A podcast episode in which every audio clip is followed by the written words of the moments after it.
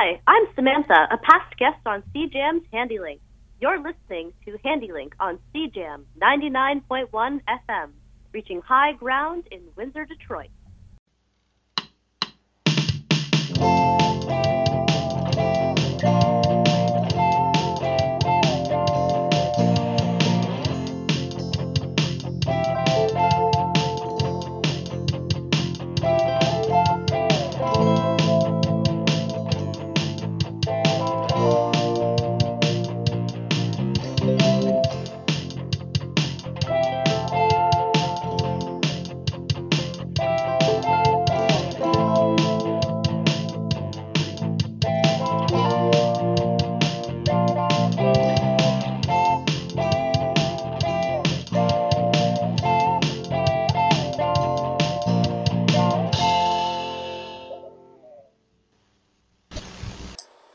And welcome to Handi-Link, sponsored by the Italian Canadian Handy Capable Association, an organization that provides recreational and athletic opportunities for individuals with disabilities in Windsor, Essex. For more information, check out ICHA on Facebook. I'm your host, Cam Wells. In this segment of our show, Nama Weingarten will share a little bit about a video project she created can be taken in a disabilities context. So, awesome. let me know when to start recording. Yep. So recently, uh, you did a video project on dealing with rejection. Quite an excellent one. Could you tell me a little bit about that? Well, um, not too long ago, about actually, yes, too long ago, actually, I guess a year ago, um, I stumbled upon this posting um, uh, that CBC made. They were essentially looking for young content creators, uh, people, young adults, to make content for their YouTube channel. And I thought it would be a nice opportunity. I've always been looking to get more into broadcasts, so I started pitching ideas. One pitch after another, after another, they just kept being turned down. And uh, honestly, I was just kind of very motivated to release a video and told myself from the beginning that it was going to happen, so I just kept going. And eventually, my last idea that ended up getting approved, I just thought, hey, I've been handling rejection right and left the past few years, let alone with this project.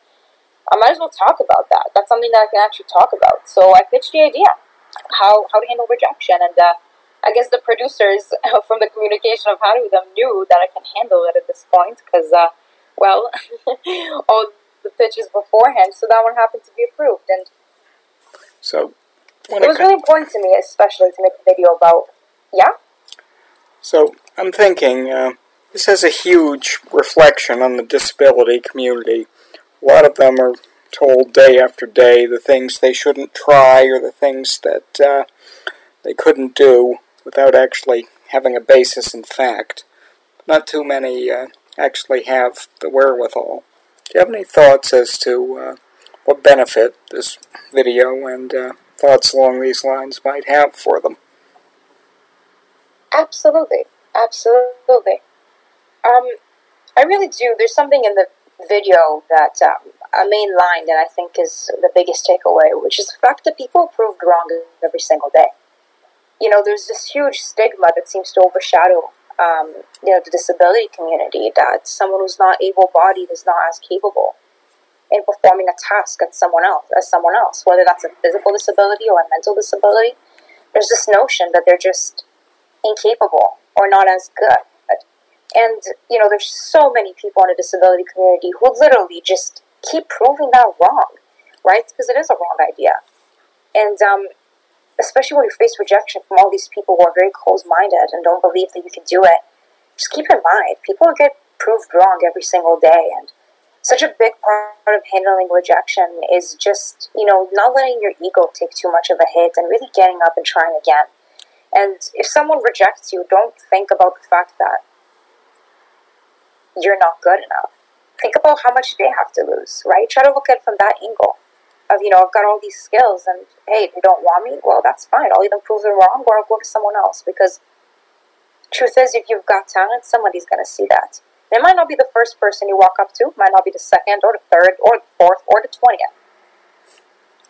But the... someone's going to see it. So no matter what, you should always keep trying. That's the thing, though. Uh, and um, you know, at the end of the day, and this is another. Yeah. go ahead. Oh no, I was going to say that's you know a big thing that I said in the video. Of, you know, all these people that we look up to, all these people that we want to be. It's not necessarily that they're better than us all the time, or more talented than us, or can physically or mentally do things that we can't. A lot of times, it's just people who really didn't give up. That's that's the main common theme. I mean, let's face it. There's so many idiots who are successful out there. I bet we can think of a ton. How many singers are out there who cannot sing without autotune? You know, or politicians who literally, you know, speak out of their butt, for lack of a better term. You know, they didn't necessarily succeed because they're smarter or better or more capable. They mm. succeeded because they tried again and again. They didn't give up. And one day, someone believed in them. And uh, that's always what you need to keep in mind. Whatever it is you want to do, there's someone out there way less talented than you doing that you know, just because they gave it another shot. It's interesting in that uh, some people who have faced rejection at times have uh, ended up with greater mental health risks because uh, the stress and the strain, hearing what you can't do all the time, as opposed to someone saying, let's work with what you do have and what you do know. So I think uh, it's really a great point. But also, the fact is, it takes that someone who's willing to look beyond the obvious. And I think that's for all of us. I mean, a lot of it comes down to luck and persistence, meeting the right person at the right time and showing what you're capable of. Absolutely, absolutely. And, um, you know, it's just because someone doesn't believe in your potential doesn't mean it's not there right? I mean, we believe in all sorts of things. so, yeah, just no matter what, keep believing in yourself. And, um, you know, if, if you keep telling yourself you're a loser, then maybe you are a loser, right? But if you snap out of that mindset, then maybe you're not. Confidence can really get you further than you think. Confidence and having people believe in you, but no one's going to believe in you if you're not confident, right? It's a cycle. So, Given the potential. And uh, when they say fake it till you make it, it really is true. Yeah. Given the potential this has to encourage not only the disability community, but really anyone who's ever dealt with these issues, do you see yourself doing more videos like this and uh, trying to foster that sense of possibility?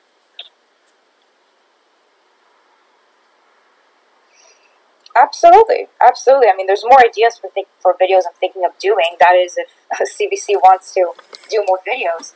But um, yeah, I mean, a lot of next video ideas that I have is um, I really want to do a video on how to handle imposter syndrome.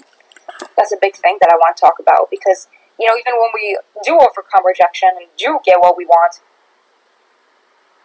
lot of times that uh, fake it till you make it feeling sticks around even after you make it right? Like you might finally have that person that believes in you, but you still don't believe in yourself fully, and that can be really hard to cope with.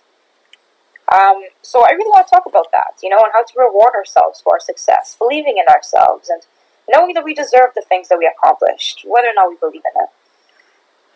There are uh, some conditions, especially in the mental health realm, that make it tough for a person to accept good things when they happen to trust that uh, they've actually made it, that something real and meaningful is happening. So, speaking to that might just be uh, an interesting sort of insight. Absolutely, yeah. You know what? It's such a big connection with low self esteem. Like, even with myself, I mean, I, I don't have a disability, but, you know, when you when you have all these feelings that you're not good enough and you, you shouldn't be doing things and uh, all of a sudden someone chooses to believe in you, like that feeling doesn't just end, right? That feeling of like I am capable, it doesn't just kick in when somebody believes in you, and it shouldn't, to be honest, because your validation in yourself shouldn't be in the hands of other people. You know, you should believe in yourself because you believe in yourself, not because other people do.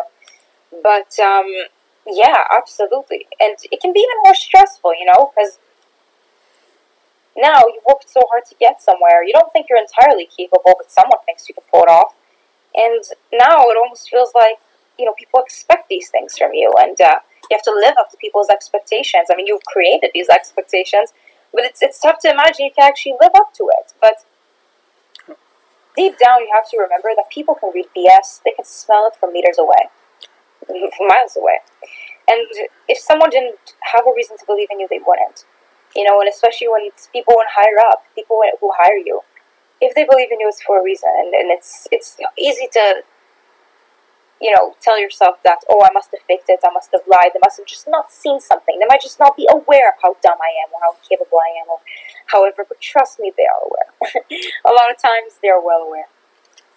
Right. And um, the sheer fact that you get opportunities and people chose to bring you on means that you should have more faith in yourself too, just like other people do. Like to thank you for taking the time out to do this, but if you can stay on the line for a sec, that'd be great. Absolutely. In this segment of our show, Darren Cunliffe will be telling us a little bit about sledge hockey. So, can you tell me a little bit about your experiences with sledge hockey? Um, so I'm trying to think. 2013, we were just exposed to the sport.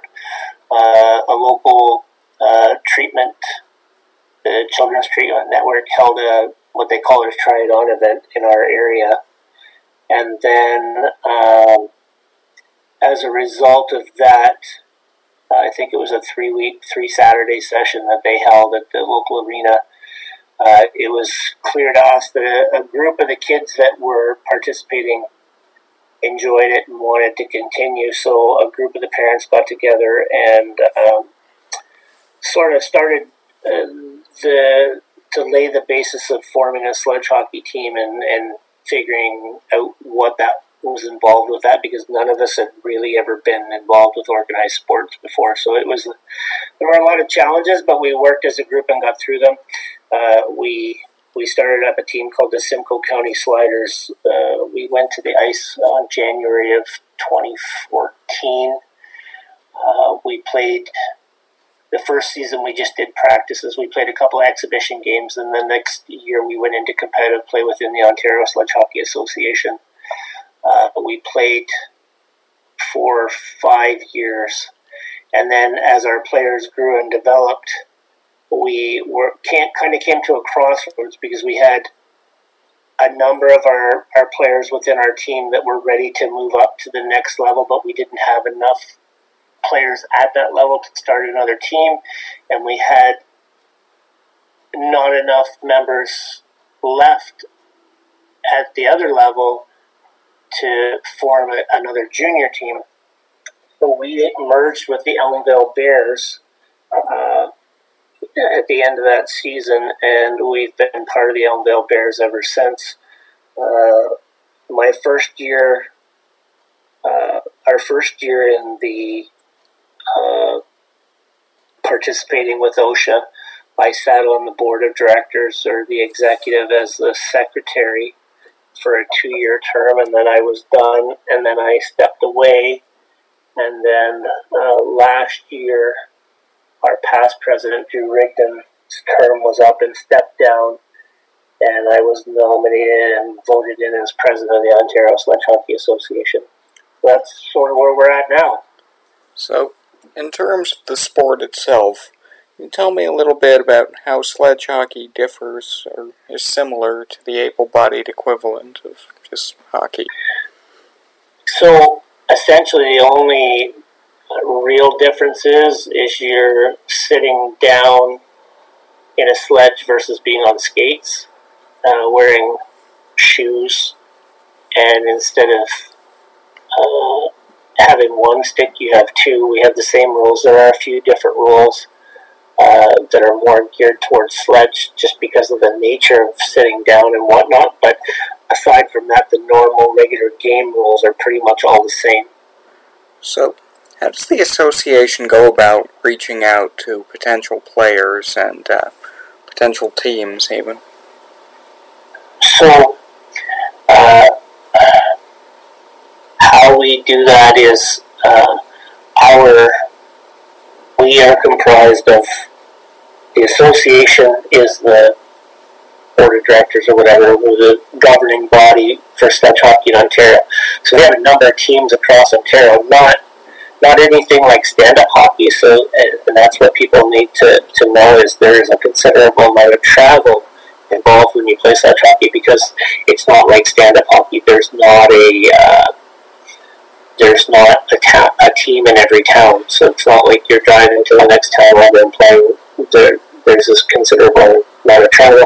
So what happens is typically the local teams will uh, hold triathlon events to try and recruit new players, uh, and then if, if, if we end up with too many, then a new team may be a spin off of that. There's not been a lot of growth. It, growth is hard.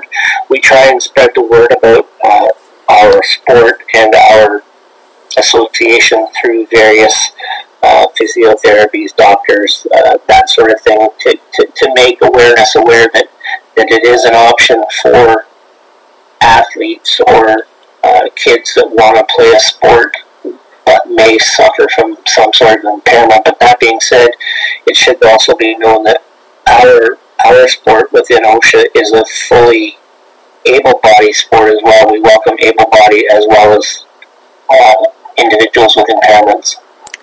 So, for those athletes with disabilities, what are some of the benefits of playing the sport itself? Say that again, sorry you broke up. So, for an athlete with a disability coming in, what are some of the benefits they might enjoy from playing sledge hockey? Uh, well, for one, they're playing a team sport. I know when we first got started, uh, one of the main reasons why we got started is as as a parent, uh, we we got tired of hearing no, you can't. You know what I mean? Like, uh, and I'm sure a lot of families can relate. If you have a child with a certain disability, they can't do everything that an able-bodied child is. As a parent, you want to try and do everything to help your child do as much as they can. So you're getting that team, team aspect. You're getting that camaraderie. You're getting exercise. Uh, getting it out uh, out of your normal surroundings for a change of scenery. It, it, not only helps your physical health, but it also helps your mental health. Um, and it kind of gives you that well rounded um, sense of just normalcy, if you want to call it that, if that makes sense. So, in your time with the association, has there been any uh-huh. success story that stands out for you? Uh, there's been a lot of para, like people that start out uh, playing sledge hockey and they work their way up and, and, actually get to go on and represent their country with at the Paralympics. Uh, you've got Brad Bowden, you've got Adam Dixon, you've got Rod Crane, you've got Tyler McGregor. I could go on. Um, you know, they all have uh, different disabilities. Um, but there's all kinds of success stories, and, and, and, I mean, it doesn't even have to be at that national level. You, we have a provincial team, such Team Ontario. Uh, if you play, if you're playing in your club and you're you're exceeding or you're you're very good at what you do, you have that opportunity to play at the next level and then go and compete at the Canadian Championships. So there are all kinds of success stories all over the province like that, uh, which are good because a lot of people don't get those chances when they have a disability, and versus someone who plays stand-up hockey who might who might start out in you know going from Timbits hockey to junior C to playing in the OHL, and maybe their career is done when they when they're done playing in the OHL. But I mean, same with sledge hockey. If you get the chance to play for STO, it's kind of like playing in the OHL. It's our version of it, if that makes sense. It does and like to thank you for taking the time out to do this. But if you can stay on the line for a sec, that'd be great. Yeah, for sure. Always. Handi-Link will be right back after these commercial messages, so stay tuned. So you're hanging with your inner circle. Maybe you're making cocktails. Maybe you're packing bowls. Even while we're distancing, it's important to remember alcohol and cannabis each mess with your driving skills. Be cool. Make sure you and your friends get home safe. Take a cab if you need to. A few bucks could save a life. And we can do it again next weekend. A message from Arrive Alive, Drive Sober.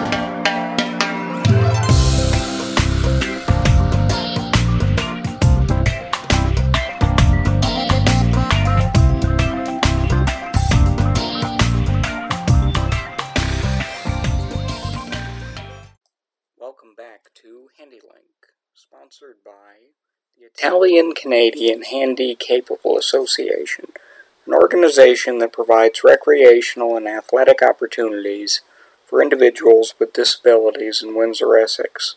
For more information, check out ICHA on Facebook. I'm your host, Cam Wells. Earlier in our show, Darren Cunliffe told us a little bit about sledge hockey, and our friend Nama Weingarten told us a little bit about her project on dealing with rejection. In this segment of our show, we'll be getting an update on the Gorlin Syndrome Alliance from Julie Breneiser. So, what's the latest with the Alliance? The latest with the Gorlin Syndrome Alliance is well, there are a few things. The first is that uh, there's a new clinical trial underway for a topical medication that we hope will reduce the development of new basal cell carcinoma skin cancers. And that's really exciting for us as a patient population to have the potential of another tool in our pockets for treatments that, and this is particularly important because it won't leave a scar. Uh, that's that's huge because a lifelong a life a life of frequent surgeries and scars leaves can leave a lot of disfigurement over time. The other exciting thing we have going on is that on October 8th of this year, we're going to be conducting a PFDD, which is a patient focused drug development meeting for the FDA. The important thing here is that being a rare disease, most people don't know what Gorlin syndrome is, what life with Gorlin syndrome is like, what our burdens are, what our unmet needs are, and what our goals for the future are, and how treatments could be better. So, this meeting will be a day long virtual meeting that will allow us to educate the FDA and others who are interested on just those things. And uh, out of the meeting comes a document called the Voice of the Patient Report, and that will be a permanent part of FDA records as well as a permanent part of our record and be stored on our website. The Voice of the Patient report is something that the FDA will use when other researchers and people who are have a new product to treat Gorlin syndrome go to the FDA, they'll reference the Voice of the Patient report to understand whether this is truly an unmet need, uh, something that would make a difference in our lives or not.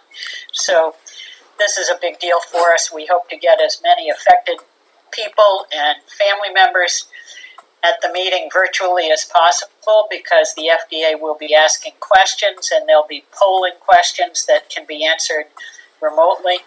So it's very exciting for us and, and really critical for our future. So, We can go ahead, sorry. so I'm kind of noticing something you brought up uh, when you mentioned about the scarring from the surgeries and uh, the burdens someone with Gorlin syndrome has to endure. Uh, wouldn't it leave a mental health impact uh, having the scar and the reminder of all that one has gone through with the condition? Oh, very much so, yes.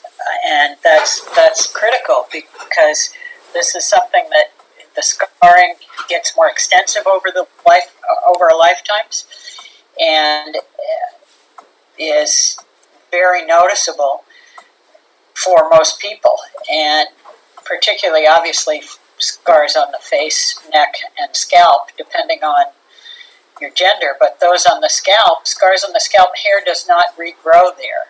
So you end up, as a woman, you end up with can end up with significant bald spots if because the hair does not grow through scar.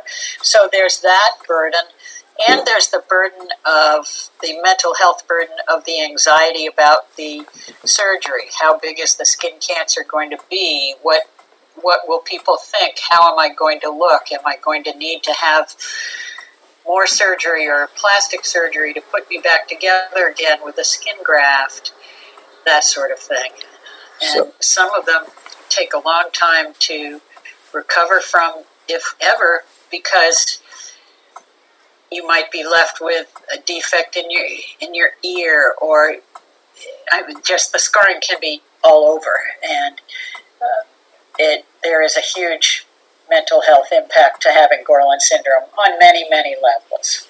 So, how do you go about providing information to to lessen the worries of someone affected who does come to the to the alliance? So the Gorlin Syndrome Alliance provides information in, in, many ways. One is when people contact on us at our info at gorlinsyndrome.org website, uh, email address. We respond that way.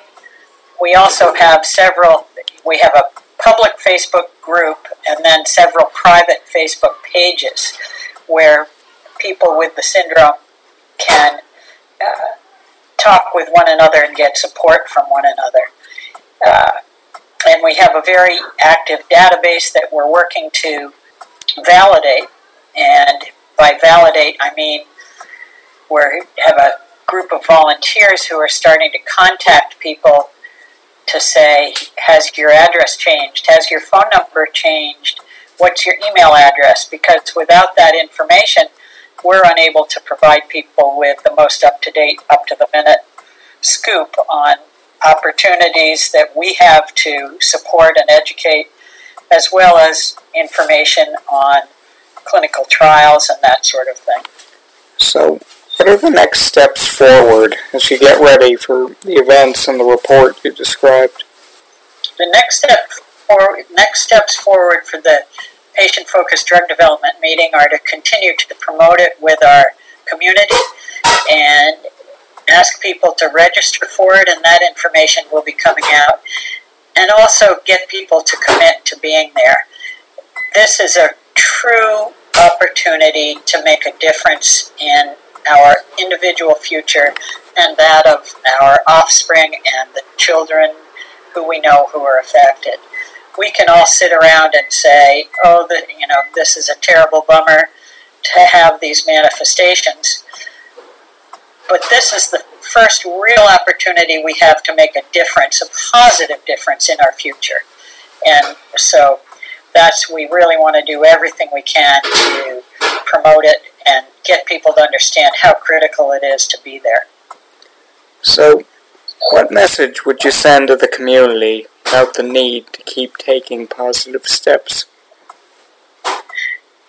The message is to keep up with your care, keep seeing your dermatologist, your oral surgeon, and other specialists you need to see, and keep informed by giving the giving your information to the Gorlin Syndrome Alliance, and to be with us on October 8th from 10 a.m. to 3 p.m. Eastern at the patient focused drug development meeting that we're doing for the FDA because this is critical to our future. And has the potential to really provide a positive impact. We, we can help ourselves this way. I'd like to thank you for taking the time out to do this, but if you can stay on the line for a sec, that'd be great. Thank you. Of course. I think NAMA's video project speaks to a key facet of disability life. The understanding that not everyone's going to be immediately accepting or understanding.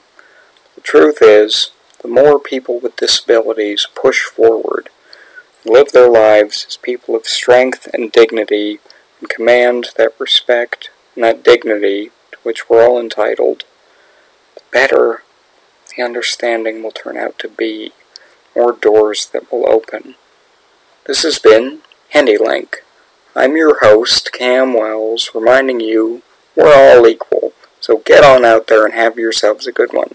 Something tells me You've earned it, folks. We'll see you next week.